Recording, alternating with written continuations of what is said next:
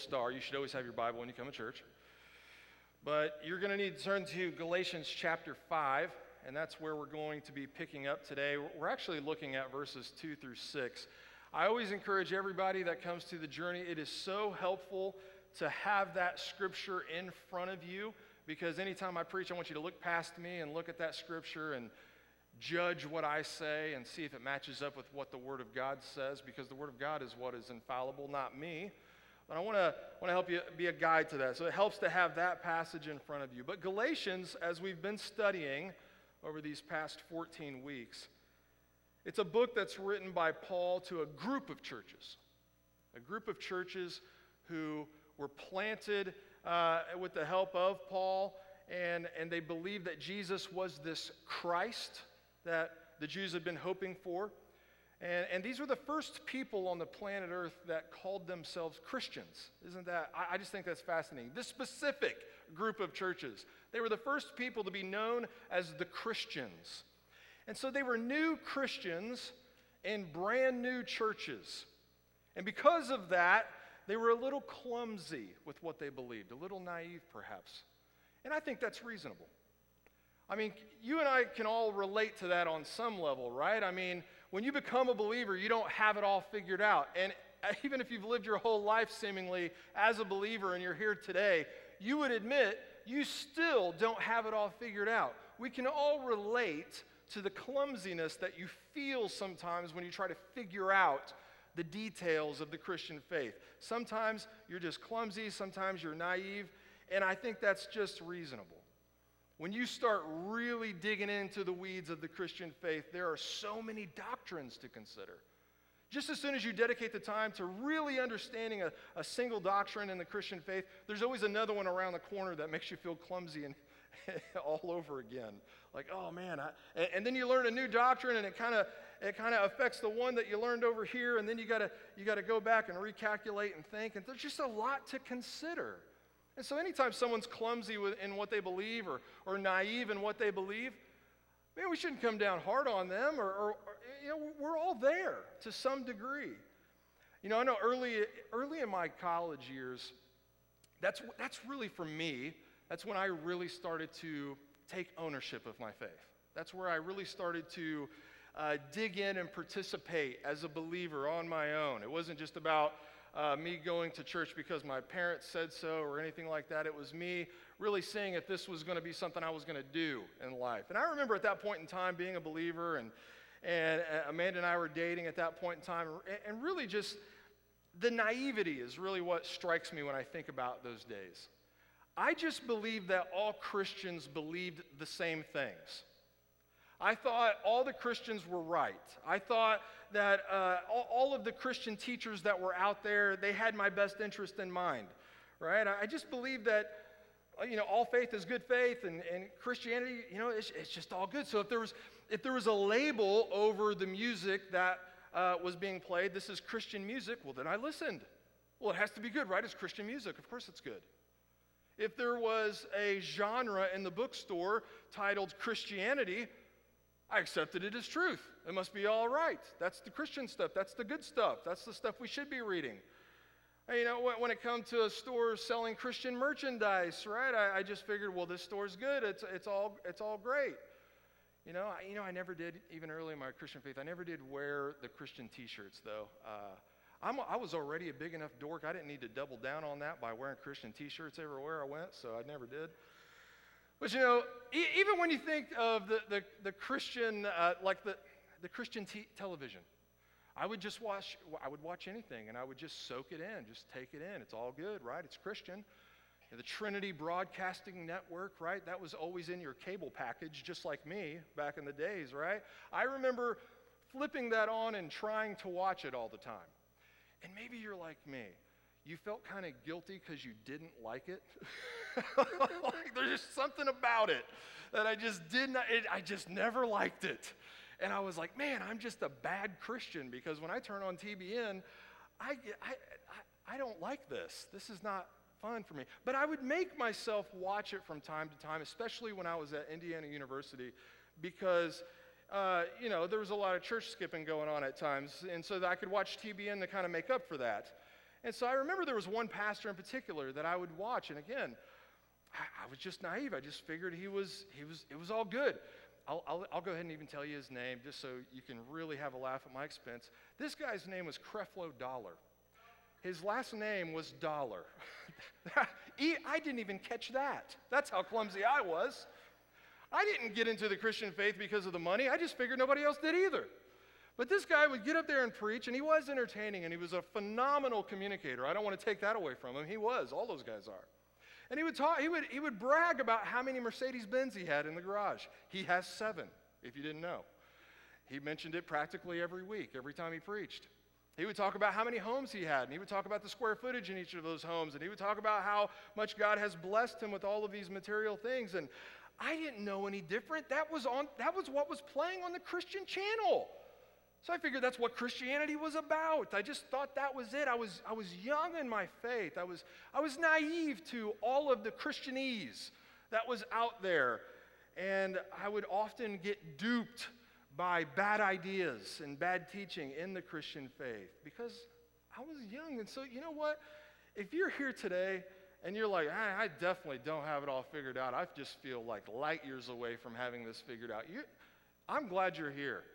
We're, we're not here to, to, to come down on you or to talk about how much, like, I know compared to what you know. We're all just on this journey together, and th- it's a process. So, wherever you're at in that faith today, hey, I'm, I'm thrilled that you, you are here. We have help. We have God's word. I don't have it all figured out either, and so I just keep going back to God's word, and I invite you as a church to to, to come back to the Word of God each and every week so that we can work on this little by little, step by step, and by God's grace, we can, we can you know, make some sense of the Christian faith together. That's my hope here as the church. We're really not caught up in trying to impress you or to wow you when you come to the journey and put on some show for you or anything like that. I, am just, you know, at this point in my walk with God, I'm just sick of that stuff. I, I just want a real genuine experience with other Christian believers. And so I, am not, I just, I'm just done with the show. And so that's what we're inviting you to be a part of. So we're just, we're in Galatians 5, and, and this is Paul really in this letter correcting those clumsy and those naive beliefs that a lot of Christians work through. So, man, by God's grace, what a, what a great tool to have, right? Because we're going to have the same clumsiness they did. We're going to buy things hook, line, and sinker that we shouldn't at times. And we need God's word to sort through it all because there's so much of it out there. And so, Paul, what would happen in his days? He and the other apostles, they would go around planting churches. You can read about it in the book of Acts, the Acts of the Apostles. They would go plant churches. And really, the book of Acts is it's surrounded uh, largely by uh, these three missionary journeys that the apostle Paul even had. And he would go out and he would plant churches, and then he would leave that community after a few years and go to over here and plant more churches, and then circle back over here, and then go over here and plant. And what he would do after he would leave somewhere, he would write letters to those churches that he had previously spent years teaching. And he would hear things like they were buying into a false doctrine or something like that, so he'd correct them, rebuke them. And sometimes they were doing really well, and he would, he would uh, you know, uh, encourage them and, and compliment them in their, in their Christian faith. So when you look into the book of Acts, though, you actually see this moment in real time, and that's kind of where that's where I want to start today. You see this moment in Acts 20, in which Paul is getting ready to depart the church at Ephesus, and he's actually warning them that this is going to happen. He knows that as soon as he leaves, there's going to be false teachers that come in here and mess up and twist and distort everything that he's been teaching. And so he's in a way saying, like, hey, this is going to happen. I'm going to be writing you letters in the future and stuff too, because it's, it, we're all, we all got to fight through this together. But look, I'm just going to start here. I think, I think I have this marked already to, for, um, you don't have to turn I'll read it to you. In, in Acts chapter 20, 26 through 28, he says, he's saying to these elders in Ephesus, I testify to you this day that I am innocent of the blood of all of you. He's, he's got this completed work that he's declaring. For I did not shrink back from declaring to you the whole counsel of God. Pay careful attention to yourselves, to all the flock in which the Holy Spirit has made you overseers, to care for the church of God, which he obtained by his own blood. Paul was getting ready to leave there, and he's like, I've told you the whole counsel of God. I didn't just tell you the stuff you wanted to hear. I didn't just tell you the funny, fuzzy stories to make you feel good. I gave you the whole counsel of God so that you would have a comprehensive, true understanding of this gospel. And, and, and you know, that already when I read that part, because I'm going to read a, section, a, a, second part of it here in, a, in, a, in just a minute, already when I read that part, though, I get inspired as a preacher. Because the temptation really is to just satisfy you by telling you what I think you want to hear. That is such a temptation as a preacher. Because I know that if I do that, I will get worldly results that feel good for both of us. But Paul didn't have that posture. Paul was like, you know what? I'm, I'm innocent of, of all of your blood. I gave it my all. I told you the truth. I can sleep at night knowing I was honest with you all. I shared with you the whole counsel of God. I didn't shrink back at all. And, and, and I want you to know that when I leave here, you shouldn't shrink back either. You should pay careful attention, he says, to the details. You should pay careful attention and worship there in spirit and truth. And then he goes on to say this here's his warning. And I know, this is starting at 29, I know that after my departure, fierce wolves will come in among you, not sparing the flock. And from among your own selves will arise men speaking twisted things to draw away the disciples after, their, after them. Therefore, be alert. So that was in real time. That's when it was happening. Paul saying this is what's going to happen, and it is what happened. When we're studying in Galatians, this is one of those letters he had to write back to a church who got sloppy. He left and they didn't stay alert. He left and false teachers did rise up amongst them. People calling themselves Christians rose up in their midst and they were trying to undo the gospel that Paul was preaching. They were trying to add to it, pervert it, distort it, and, and mess it all up. It wasn't the gospel anymore. And because those, those Galatians had put their guard down, they weren't ready for it. The people, the Christians in, in, these, in this area of churches that were teaching this false doctrine, Paul had a name for them. They were the Judaizers. Why were they called the Judaizers? Because their version of the gospel actually enslaved people back to Judaism, enslaved them back to this works based mentality, this works based system that Jesus has freed all of us from in the gospel. So if you take this works based mindset into your faith, the same thing will happen today that happened back then. Functionally, you may say you're a Christian. Functionally, you may show up to the right places. But in reality, you're saying, Sayonara, Jesus. If you add your works to the work of Christ, you're saying, Goodbye. Don't need that guy anymore.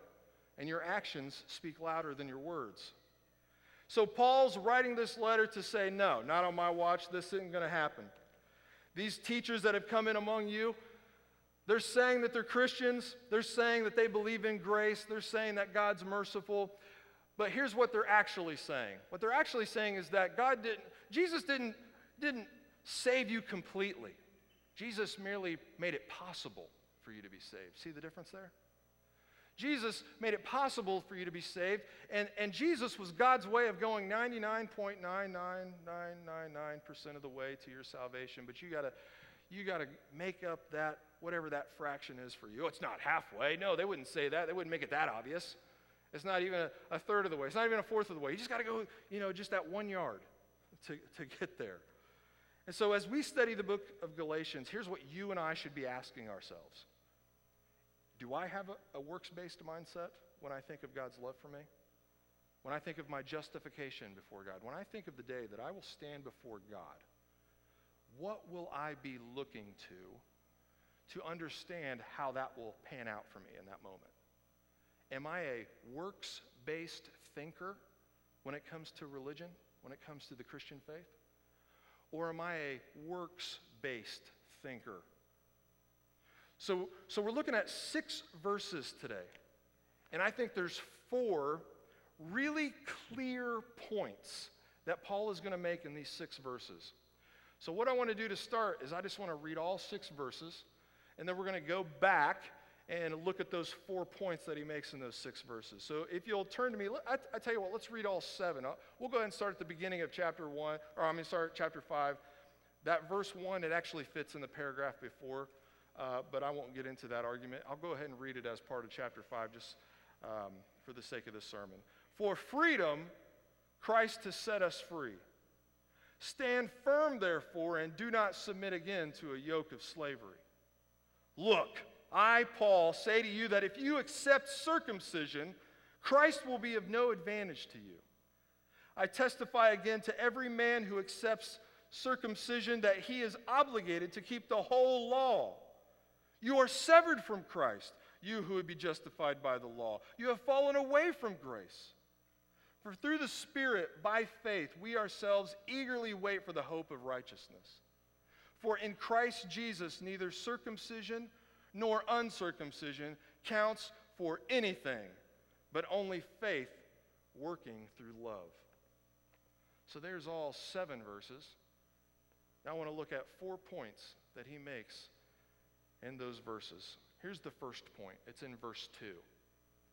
When you add a work to Christ, you subtract Christ altogether. That's his first point. If you add to Christ, you subtract him altogether. Look at verse 2 again. Look, I love it how it starts. Hey, look, look, buddy, look. I don't know, I just feel him saying that to me.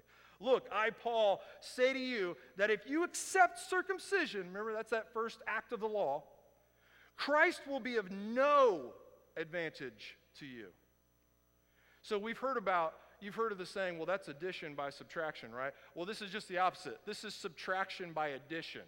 If you add a work of, uh, of yours to the work of Christ in salvation, you actually subtract Jesus from the equation altogether. This is what Paul is teaching, and it's no surprise because he's already taught this in the book of Galatians. By this point, in 14 weeks of studying the book of Galatians, you got to be thinking, Cody, every sermon's running together. You're saying the same thing every week. It's, this is a repetitive message, and we need it beaten into our brains. This is, this is like Holy Spirit inspired therapy for us. We need it. We need to hear this over and over again. But he's already made this point.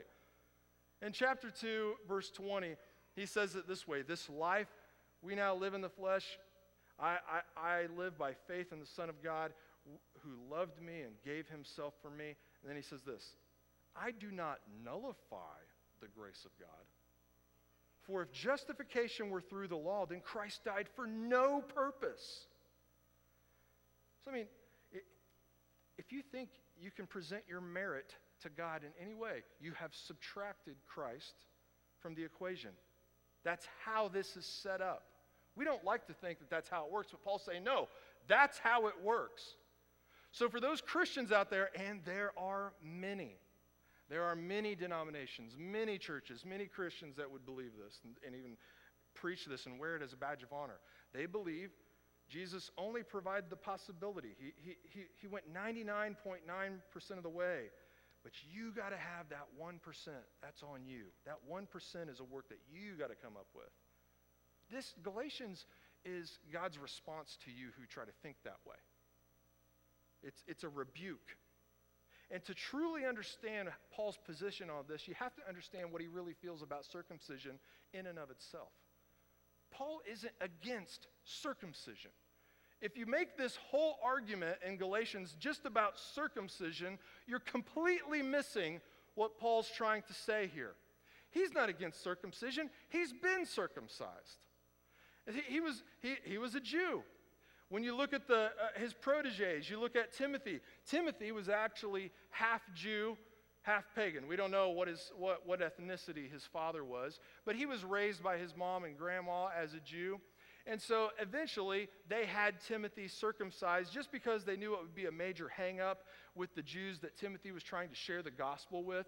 But uh, so, so in Timothy's case, he went ahead and got circumcised because there's nothing wrong with circumcision in and of itself. But with Titus, another follower of Paul's, another disciple of Paul's, Titus, he was, he was totally pagan. There, there's no Judaism taking place in his household where he grew up. But he wasn't forced to get circumcised, it said. And so it's not about circumcision in and of itself. He doesn't like hate circumcision. What he's against is this mindset that believes circumcision plays a role or that something we do plays a role in how God will judge us on the last day. And so, we, so, so that we understand this rightly, we see a dichotomy, a Holy Spirit inspired dichotomy in the book of Galatians. When it comes to your salvation, here's the dichotomy Jesus is either all of the value of your salvation or he's none of the value of your salvation. People don't like that dichotomy. You know why? Because, like the Judaizers, they want to say that Jesus is some of the value of your salvation. They'll even go as far as to say Jesus is most of the value. He's the vast majority of the value of your salvation. Well, the book of Galatians will not let you get away with that. Any honest reading of this book of the Bible won't let you get away with that. Jesus is either all of the value of your salvation or he's none of it at all. If you try to add to what he's done, he'll be of no advantage to you. If you try to add to what he's done, it will actually nullify what he has done. These are the terms that the Bible gives us to think through our faith. I, wouldn't have I would not have understood the Christian faith in those terms had I not been corrected by the book of Galatians. With all of the different teachings and things, like, like Creflo, Creflo Dollar never taught me that one. like all of the, the different versions of Christianity, Christianity that I've been exposed to, I didn't have people setting it in front of me in those terms. But when you get into the Bible, that's the dichotomy. These are the rules. Jesus is either of an advantage to you or not. And if you try to add your work, your good deed, or anything to try to tip the scales in your favor, then you are subtracting everything that He's done from who you are before God. So, to truly believe that Christ is an all sufficient Savior means you are not a Savior at all. That's how the Bible teaches us to think about it. When you think about your role in salvation, stop. Jesus is the whole role. He, he, is, the, he is the whole substance. So here's the second point he's trying to make, and it's in verse 3. He's saying that if you accept human effort as a means of salvation, you got to go a lot further than what you realize. If you absolutely insist on believing in a works based salvation, you are in way bigger trouble than what you think. Look at verse 3 again. I testify again to every man who accepts circumcision that he is obligated to keep the whole law. So, I mean, when people want to think functionally with a works based mindset in the Christian faith, they usually just want to create a one yard touchdown. This is my one football analogy for the whole year, so soak it up, bud. Uh, we want to make salvation, we want to make the touchdown easy. Jesus came the whole way, but you still got to go that one yard. And so we create uh, this, this holy uh, football field in which I can score a touchdown by just going one yard. Just get up out of your feet, uh, out of your seat, and come forward and pray the sinner's prayer. And you can go that one yard and you can score the salvation touchdown. and so Paul's like, What are you talking about? That's not how this works. There is no one yard touchdown, there is no one yard football field. You got to go the whole 100 yards. If you're going to accept the fact that you're going to score this touchdown, you got to go the entire distance. You have to go the whole way. And for those of you that love football, you're like, I understand the gospel now. you're welcome. You know, circumcision, what Paul was trying to say, it's, it's the front door to legalism. If you accept one work as something that plays into your salvation, Paul says, don't stop there. If you got to do it, then you got to do it all. You got to go the whole hundred yards. There's dietary laws after circumcision. And when you get through those, you got all these ceremonial laws. Uh, and, and, it goes on and on and on. If you're, and I, I think Paul's point in the book of Galatians 2 with this circumcision argument is what makes you think you can just pluck out that one thing and that's the one thing you got to do? If you got to live up to the law, you got to live up to all of it. What makes you think you could just pluck circumcision out and say, well, that's all you got to do?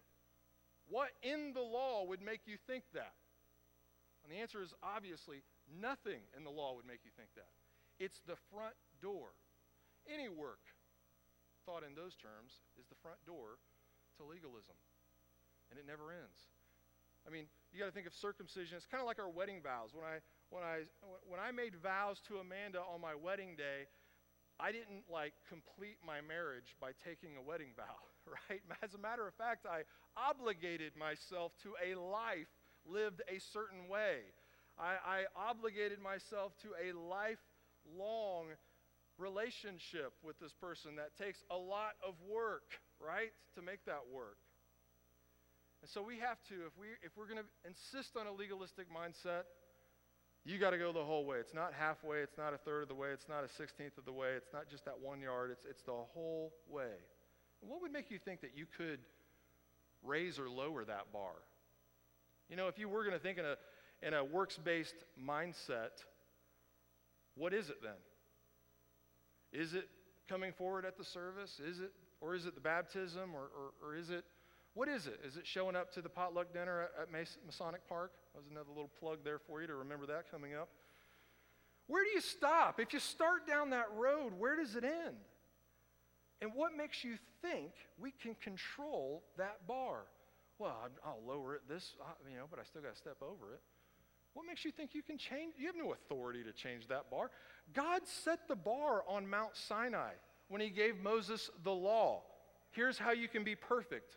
If you want to accomplish your salvation, live up to the law. Here it is. He set the bar.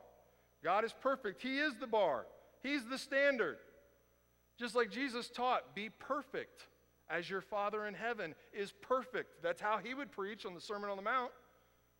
Because God is the standard. We don't get to lower the bar and say, like, well, I just got to be, you know, better than Adolf Hitler, and that'll get me in. Like that. And that's what we typically do, right? We pick the worst possible human being we can think of in all of human history. Like, well, I'm not that bad. Well, that's not the bar. God is the bar. And so if you choose the bar, wherever you think you can set it, which you can't.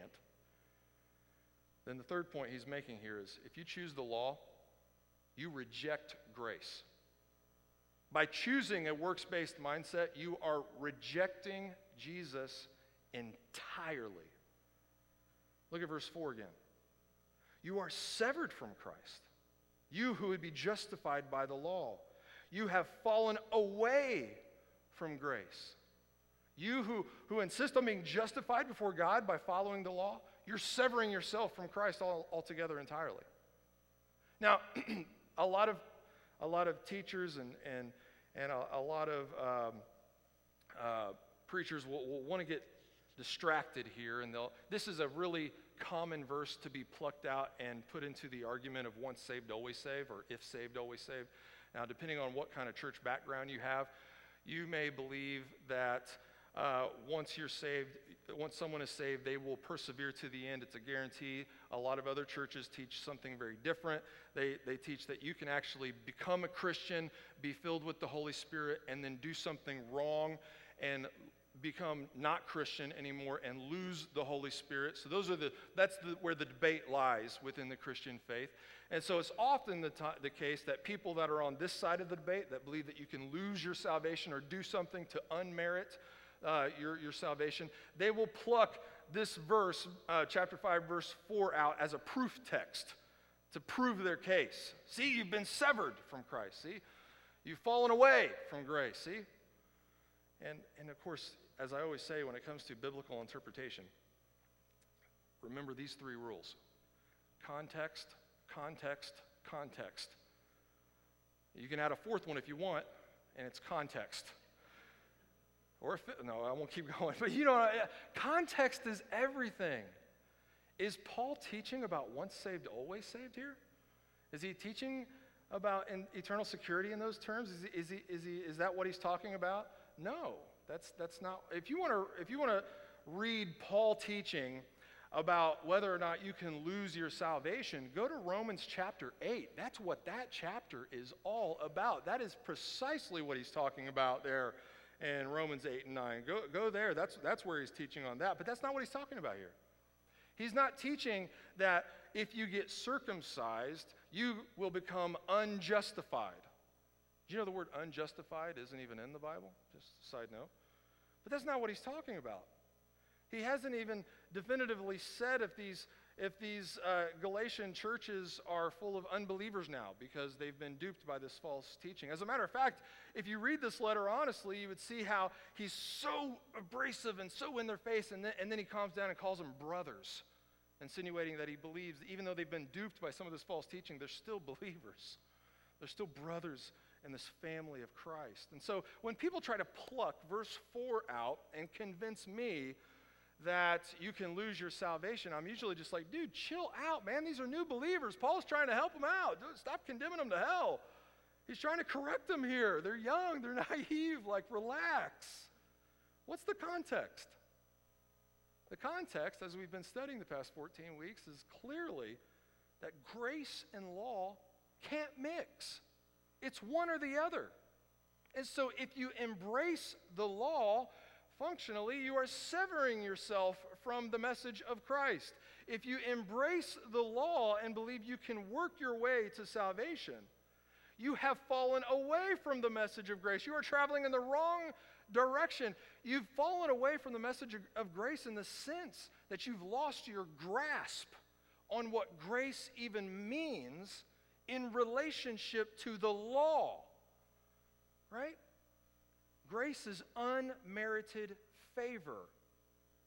Unmerited favor in light of that law. That's the only law you have to live up to. In order, uh, so, uh, so again, if you're gonna if you're gonna count if you're gonna count your merit, your good works, there's only one law that's been sanctioned by God. It's the Old Testament law given to Moses on Mount Sinai. So if you do believe in a works based salvation, start at circumcision and get going. You got a lot of ground to cover. But you don't get to create this new law, that, by the way, is not sh- sanctioned by God. You don't get to create a new law with new rules where the bar seems to be up and down and left and right, depending on what church and pastor you're talking to. That, that's not how that works. It's either the law or it's grace. His, his fourth and final point here is in verses 5 and 6. And here's what he's saying. He, he's, in this fourth point, he's saying that believers in the gospel, they think about righteous, righteousness differently. If you believe in this gospel of grace, you're going to think about righteousness in a way you've never thought of it before, especially if you grew up under the law. Read verses 5 and 6 along with me. For through the Spirit, by faith, we ourselves eagerly wait for the hope of righteousness. For in Christ Jesus, neither circumcision nor uncircumcision counts for anything, but only faith working through love. Did you catch the difference there and how you should think about righteousness? When you think about your righteousness before God, it's, you're thinking about something that you have hope in and you are waiting for. It's not something that you're stockpiling yourself to carry along with you to present to God when you're on the judgment seat. Faith is something that you eagerly wait for in the hope of righteousness.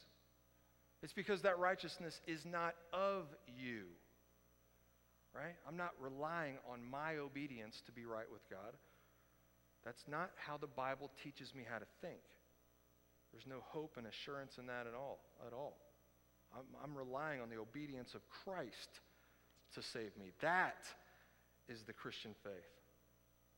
And so we don't have to we don't have to think about this. We don't, we don't have to like lower our view of God and, and think that I, I can do two or three things to uh, satisfy a, an almighty, all powerful, all perfect God, right? I don't need to do that uh, because the righteousness that I have before God is not of me, it's, it's the righteousness of Christ. So, so in Christ Jesus, therefore, he's saying, circumcision or not, or no circumcision, it doesn't matter. So in Christ Jesus, your, your works and my works and things like that, some of, some of you have done so many more good works in your life than I have. Some of you, I got you beat. and we're going to figure out where we're at today. And you know, it, it doesn't matter. That's not playing a role in my salvation. In Christ Jesus, neither circumcision nor uncircumcision counts for anything in terms of justification before God.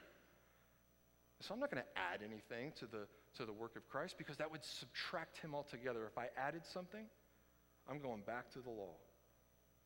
And so we think about righteousness differently. That would, that would have been an entirely new concept for people if they grew up in Judaism, especially. But that doesn't mean that we don't have good works in our lives because the Bible teaches us to think about those good works in a way that we, we pursue them, we desire them, we pray for those good works to, to manifest in our lives, but they aren't a means of obtaining the grace of God. And so we have, we have this hope in the righteousness of Christ. But then the faith that I have is always working through love, as it says there. It's always working through love. So James says it the most popular way, right? He says, faith without works is dead.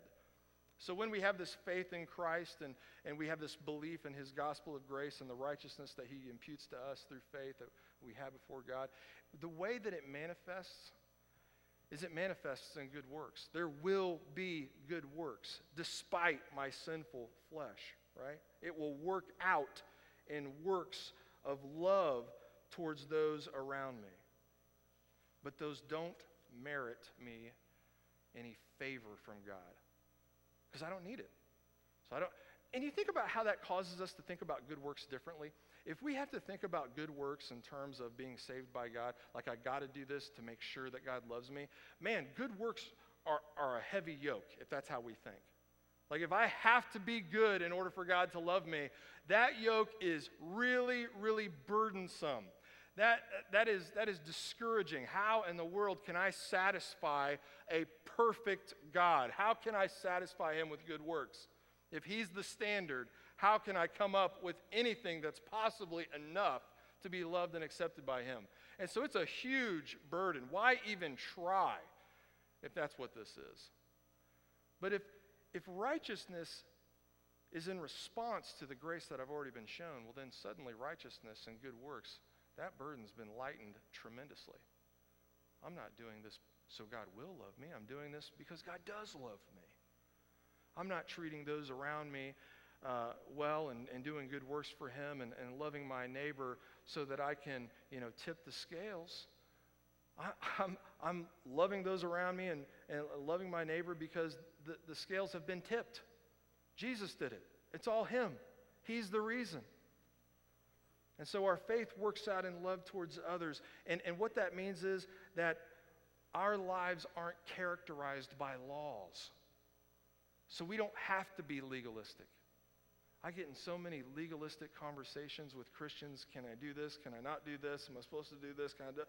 And, and we can get we can really get overly legalistic. Morality matters, and the, and the and the Old Testament morality that exists in the law that's still true. I'm just not doing it to be saved by God, because this religion that we have is in the Christian faith in Jesus Christ. It means that our lives aren't characterized by the law; it's characterized by love. So faith and law are mutually exclusive, but faith and love, that's something that's inseparable. You can't have one without the other. So let's, let's, let's freely bask in this salvation that we have in Christ in communion today. And let's think about how the Holy Spirit would lead us to express that love as we live out our lives. Let's pray. Lord, Again, we thank you for the book of Galatians that covers such a critical aspect of our faith. Lord, we are inclined as human beings to think uh, in, in, uh, about love and acceptance in, in a conditional way. We have to meet certain conditions for relationships to work in our lives. And so we have to work for those things to work and so, Lord, we project that onto you, and we think that that must be how our relationship works with you. We have to meet certain conditions in order to be loved by you. But it's the Bible that teaches us your love is unconditional. That blows our minds. We have to be we have to come back to that over and over because it's so difficult to understand. We have to keep coming back to that over and over and over again because the, the further we go without hearing that again, the more likely we are to believe that that can't be true. So, Lord, we thank you for this repetitive message in the book of Galatians. And we thank you for our salvation that we have through your Son. He met all of the conditions for us. And so, Lord, help us to remember that in a time of communion, that we'll remember his righteousness that he lived out as we take the bread, that we would remember him and his righteousness that is imputed to us, that's given to us. So when we stand before you someday, it's his righteousness alone that you see. Lord, as we take the juice to remember that all of our sins have been atoned for in Christ on the cross. All of my sins in the past, all of my sins that I deal with today, and all of my sins that I'll commit in the future that I don't even know about yet, but I'm sure will arrive. You died for all of our sins, the once and for all sacrifice, as we're told in Hebrews. Lord, it's been paid. The debt has been paid. Help us to remember that truth and to live in your unconditional love. Or that by your grace we can see these works of love and good deeds, and you'll get all of the credit for it. We're not doing it to earn your love, we're doing it in response of your love. But we thank you for your gospel message.